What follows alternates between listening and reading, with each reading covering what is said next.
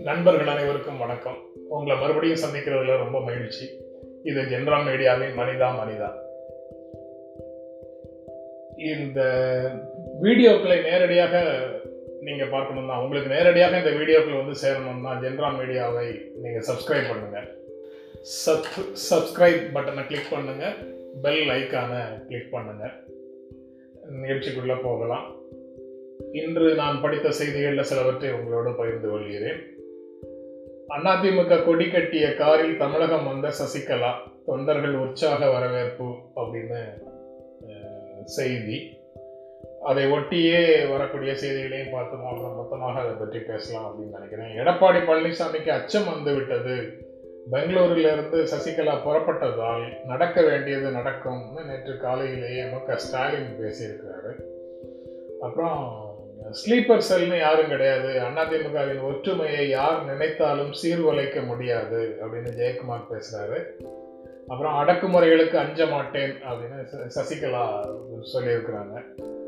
சசிகலா வருகையை ஒட்டி நடக்கக்கூடிய விவாதங்கள் எல்லாமே நம்ம எல்லாருக்கும் தெரிந்த விஷயம்தான். அதில் இதுவரை அவர் வாய் திறந்து பேசவில்லை அப்படின்னு எல்லாரும் சொல்லிக்கிட்டு இருந்தோம். இப்போ நேற்று வந்து அவர் பேசியிருக்கிறாரு. பேசியிருக்கிறதுல ஏதேனும் முக்கியமான விஷயங்கள் இருக்குதா அப்படின்னா மூன்று விஷயங்கள் முக்கியமானதாக தெரியுது. அதாவது ஜெயலலிதாவின் பிள்ளைகள் என்றுமே எனக்கும் பிள்ளைகள் அப்படின்னு சொல்லியிருக்கிறாரு. அப்புறம் மாபெரும் இயக்கம் சிலரின் சொந்த விருப்பு வெறுப்புகளால் சிதைந்து விடக்கூடாது அப்படிங்கிறத சொல்லியிருக்கிறாரு.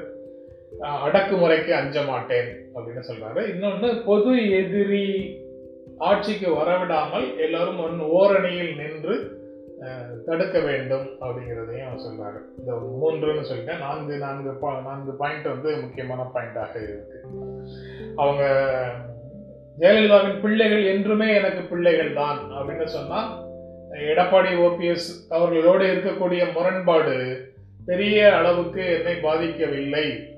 அதனால அவர்களோடு இணைந்து பணியாற்றுவதற்கு பழைய நிலையில கட்சி கட்சியை கொண்டு வருவதற்கு நான் தயாராக நான் தயாராக இருக்கிறேன் அப்படின்னு அவங்க சொல்றதாக பொருள். ஆனா அந்த ஈக்குவேஷன் மாறினா தங்களுடைய அதிகாரம் குறைந்து போய் விடுமோ அப்படிங்கிறதுனால இப்போ எடப்பாடி பழனிசாமி தான் அதற்கு அதை ஏற்க மறுக்கிறார் அப்படின்னு தோன்றுகிறது. அல்லது இவர்கள் வந்து சசிகலா தரப்பிலிருந்து கட்சியின் இருக்கக்கூடிய தொண்டர்களை தன் பக்கம் ஈர்ப்பதற்காக இப்படி ஒரு பொசிஷனிங் எடுத்துக்கிட்டு ஆனால் நடைமுறையில் எடப்பாடிக்கு எதிராக செயல்படுவதற்கு கூட வாய்ப்பு இருக்கலாம் என்ற சந்தேகமும் இதோடு சேர்ந்தே வருது. அது பிறகு மாபெரும் இயக்கம் சிலரின் சொந் சொந்த விருப்பு வெறுப்புகளால் சிதைந்து விடக்கூடாது அப்படின்னு சொல்லும்போது அது எடப்பாடி பழனிசாமியை தான் சொல்கிறாரோ என்று தோன்றுகிறது. ஏன்னா அவர் வந்து தினகரன் போன்றவர்களை அவர் சொல்வதற்கான வாய்ப்பு இருப்பதாக நான் கருதவில்லை. அப்போ தினகரன் வர்சஸ் எடப்பாடி தான் ரியல் இஷ்யூ அப்படின்னு அவங்க நினைச்சாங்கன்னா எடப்பாடி தரப்புல சொன்னாங்கன்னா அது இவ இவர் வந்து இரண்டு பேரையும் பொதுவாக அப்படி சொல்லியிருப்பாரா அப்படிங்கிறது ஒரு பெரிய கேள்விக்குறியாக இருக்கு. ஜெயக்குமாருடைய ரியாக்ஷன் ஸ்லீப்பர் செல்னு யாருமே கிடையாது. அதிமுகவின் ஒற்றுமையை யார் நினைத்தாலும் சீர்குலைக்க முடியாது. அதிமுக கொடி யாரும் பயன்படுத்த முடியாது. தொண்டர்கள் மட்டும்தான். கட்சியில் இருக்கக்கூடியவர்கள் தான் பயன்படுத்த முடியும். சசிகலாவோ சசிகலாவை சார்ந்தவர்களோ பயன்படுத்தவே முடியாது. அப்படின்னு ஜெயக்குமார் அதாவது ஏபிஎஸ் தரப்பும் ஒரு எக்ஸ்ட்ரீம் லைனில் தான் நிற்கிறாங்க. அதனால் இரண்டு தரப்பும் நெருங்கி வருவதற்கு பேச்சுவார்த்தைகள் நடந்து கொண்டிருக்க கூடும் அப்படின்னு தான் நான் நினைக்கிறேன். பேச்சுவார்த்தைகள் ஒரு பக்கம் நடந்து கொண்டே இருக்கும்போது தான் இன்னொரு பக்கம் இந்த எக்ஸ்ட்ரீம் பொசிஷன்ஸ் அவங்க எடுக்கிறாங்க. எடுக்கிற எடுப்பதற்கான வாய்ப்பும் இருக்கிறது அப்படின்னு புரிந்து கொள்ள வேண்டியதாக இருக்கிறது. அப்புறம் அடக்குமுறைகளுக்கு அஞ்ச மாட்டேன் அப்படின்னு சொல்கிறாங்க அதை வந்து வெவ்வேறு விதமாக இன்டர்பிரட் பண்ணுறதுக்கு ஊ- ஊடகங்கள் தயாராக இருக்கலாம். அடக்குமுறைகளுக்கு அஞ்ச மாட்டேன்னு சொன்னது நேற்றிலிருந்து தமிழ்நாடு அரசு எடுக்கக்கூடிய நடவடிக்கைகளை அவங்க அடக்குமுறைன்னு சொல்கிறாங்களா இல்லை பல மாதங்களாக அல்லது நான்கு வருடங்களுக்கு முன்னால் இருந்து மத்திய அரசு எடுக்கக்கூடிய நடவடிக்கைகளை அவங்க வந்து சொல்கிறாங்களாங்கிறது தெளிவாக தெரியல. அது தெளிவாக தெரியும் போது இன்னும் பல விஷயங்கள் வந்து கிளியர் ஆகும். ஆனால் மத்திய அரசுக்கு எதிராக உண்மையிலேயே அவர்கள் பேசுவதாக இருந்தால் பாரதிய ஜனதா கட்சிக்கு எதிராக அவர்கள் உண்மையிலேயே பேசுவதாக இருந்தால் அவர்கள் இப்போதைக்கு வெளிப்படையாக பேசுவார்களாங்கிறதும் சந்தேகமாக தான் இருக்குது அப்படின்னு நான் நினைக்கிறேன். திராவிட முன்னேற்ற கழகத்தை தேர்தலில் தோற்கடிப்பது தான் பாரதிய ஜனதா கட்சிக்கும் எடப்பாடி பழனிசாமிக்கும் சசிகலாவுக்கும் பொதுவான குறிக்கோள் என்றால் ஏதாவது ஒரு வழியில் எல்லாம் ஒரே அணியில் இருப்பதற்கு முயற்சி செய்வார்கள் அப்படிங்கிறதையும் நாம் பார்க்க வேண்டியது தான் பார்க்க வேண்டியதாகத்தான் இருக்கிறது. ஆனால் எப்படி நடக்கும் என்று உறுதியாக சொல்ல முடியவில்லை. அடக்குமுறைகளுக்கு அஞ்ச மாட்டேன் அப்படின்னு சொல்கிறாங்க மற்ற எல்லாம் நான் தொடர்ந்து உங்க கூட பேசுகிறேன்னு செய்தியாளர்கிட்ட சொல்லியிருக்கிறாங்க. அடுத்த ஓரிரு நாட்களில் அவங்க பேசுவாங்கன்னு எதிர்பார்க்கலாம். ஆனா இதுல வந்து அவங்க ஒரு எம்ஜிஆர் பாடலை கோட் பண்றாங்க. அதுதான் அவங்களுடைய பொசிஷனிங்க்கு பயன்படுத்துறாங்க. அன்புக்கு நான் அடிமை தமிழ் பண்புக்கு நான் அடிமை நல்ல கொள்கைக்கு நான் அடிமை தொண்டர் கூட்டத்தில் நான் அடிமை அப்படின்னு பாட்டை குறிப்பிடுறாங்க. அதில் அவங்க சொல்லாத வரிகள் பாடலில் இருக்கக்கூடிய சொல்லாத வரிகள் இருக்குது அதையும் நான் இப்போது நினைவுபடுத்தி பார்க்குறேன். அந் இதயம் எங்கும் பாலைவனம் போல் இருக்கும் நிலை பார்க்கிறேன். அதாவது இன்பங்கள் இங்கே பொங்கி வழியும் முகங்கள் நான் பார்க்கிறேன். இதயம் எங்கும் பாலைவனம் போல் இருக்கும் நிலை பார்க்கிறேன். அன்பு பணிவு அடக்கம் எங்கே?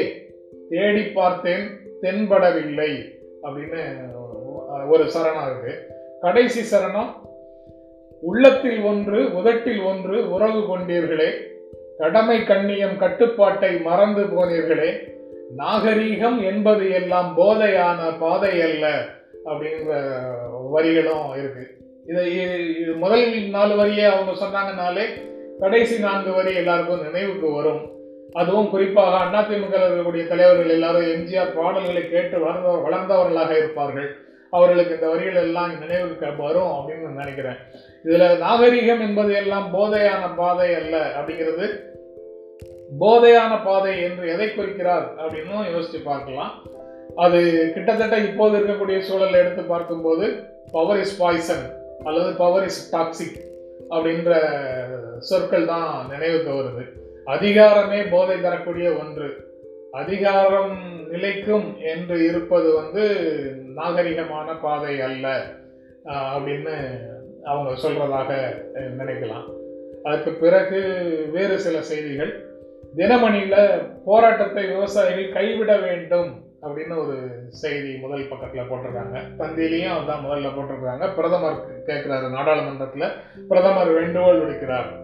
போராட்டத்தை விவசாயிகள் கைவிட வேண்டும். எம் குறைந்தபட்ச ஆதார விலை உறுதி செய்யப்படும் அப்படிங்கிறதையும் அவர் சொல்கிறாரு அரசுடன் பேச்சுக்கு தயார்னு விவசாயிகள் சங்கங்கள் அறிவித்திருக்கிறது அப்படிங்கிறதையும் பார்க்குறோம்.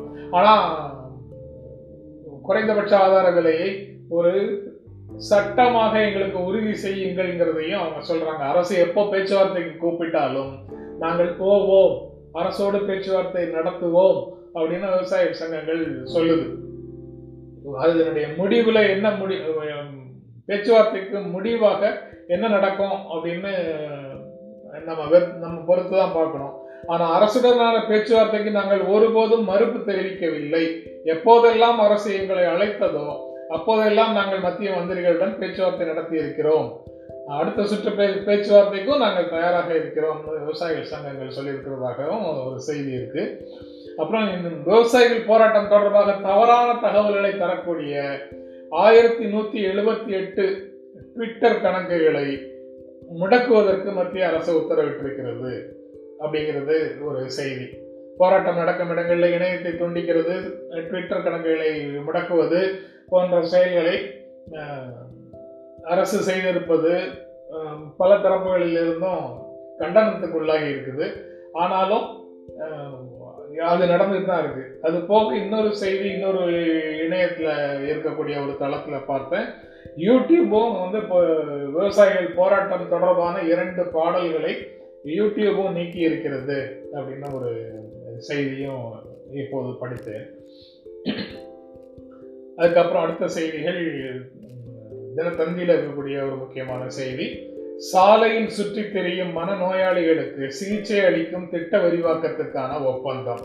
தன்னார்வ தொண்டு நிறுவனத்துடன் அரசு கையெழுத்திட்டது அப்படிங்கிறது செய்தி. பொதுவாக மாற்றுத்திறனாளிகளை நடத்துவதில் ஆரம்பத்தில் இருந்த நிலையிலிருந்து அரசும் சமூகமும் படிப்படியாக முன்னேறி வருகிறது அப்படிங்கிறது நமக்கு தெரியும். ஆனால் சிந்தனை திறன் சவால்கள் உண்டவர்கள் உள்ளவர்களிடத்தில் அது போன்ற ஒரு அணுகுமுறையை நாம் கடைபிடிக்கிறோமா அப்படிங்கிறது பல சம்பவங்களை பார்க்கும்போது நமக்குள்ள தொடர்ந்து நீடிக்கும் கேள்வியாகவே இருந்தது. அதை சரி செய்வதற்கு இப்போது ஒரு ஒப்பந்தத்தை அரசு கையெழுத்திட்டிருக்கிறது அப்படிங்கிற செய்தி ஒரு வகையில் ஆறுதலாக இருக்கு. இது தீவிரமாக நடைமுறைப்படுத்தப்பட வேண்டும். அப்படியே படிப்படியாக எல்லா இடங்களுக்கும் இது விரிவு விரிவடைய வேண்டும் அப்படிங்கிறதையும் நாம் இந்த செய்தி மூலமாக உணர வேண்டியது இருக்கிறது.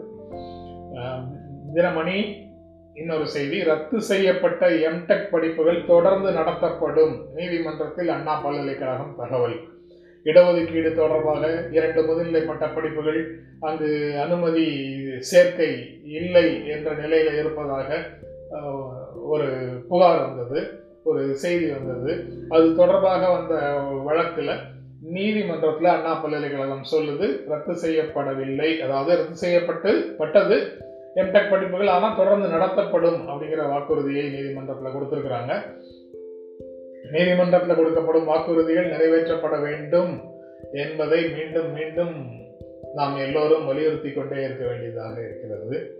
நீதிமன்றத்தில் ஒன்றை சொல்லிவிட்டு நடைமுறையில் வேறொன்றை செய்வதாக இருக்கக்கூடாது என்பதை நினைவூட்டி கொண்டே இருக்க வேண்டியதாக இருக்கிறது. அப்புறம் ஐஐடி வளாகத்துக்குள் தெரியும் நாய்களை கட்டுப்படுத்தும் திட்டம். துணைக்குழுவில் கால்நடை மருத்துவரை நியமிக்க உத்தரவு. இதுவும் தினமணியில் இருக்கு. இது போன்ற செய்திகள் வந்து விலங்கின ஆர்வலர்களுக்கு மட்டும் இல்லை சுற்றுச்சூழல் தொடர்பான விஷயங்கள்லையும் இது ஒரு முக்கியமான செய்தியாக இருக்கு அப்படிங்கிறத பார்க்க முடியுது. தேசிய பசுமை தீர்ப்பாயத்தின் தென் மண்டல அமர்வில் இது இதற்கான மனு தாக்கல் செய்தது. அதில் வந்து ஐஐடி வளாகத்துக்குள்ள தெருநாய்கள் சுற்றி தெரிவது சரி தெரியுது. பிளாஸ்டிக் குப்பைகள் தேங்குவதையும் தடுக்க வேண்டும் அப்படின்னு சொல்கிறாங்க நாய்கள் வந்து அங்கு ஐஐடி வளாகத்துக்குள்ளே போவதால் அங்கு இருக்கக்கூடிய மற்ற சாதுவான விலங்குகளுக்கு பாதிப்பு ஏற்படுகிறது. மான்கள்லாம் இருக்குது மான்களை எல்லாம் நாய்கள் தெருநாய்கள் வந்து தாக்குகிறது. அப்படிங்கிறது தான் இதனுடைய செய்தி. செய்தி தெருநாய்களிடமிருந்து அங்கே இருக்கக்கூடிய வனவிலங்குகளை பாதுகாக்க வேண்டும் அப்படிங்கிறது கோரிக்கை. அது அதனால் அந்த துணைக்குழுவில் கால்நடை மருத்துவரையும் சேர்த்து இதை வந்து கையாள வேண்டும் அப்படின்னு சொல்லியிருக்கிறாங்க. இது போல செய்திகள் வந்து இன்னும் இருக்குது. ஆனால் இந்த செய்திகள் வரைக்கும் தான் நான் உங்களோடு பகிர்ந்து கொள்கிறேன். இன்னொரு நிகழ்வில் சந்திக்கலாம். நன்றி வணக்கம்.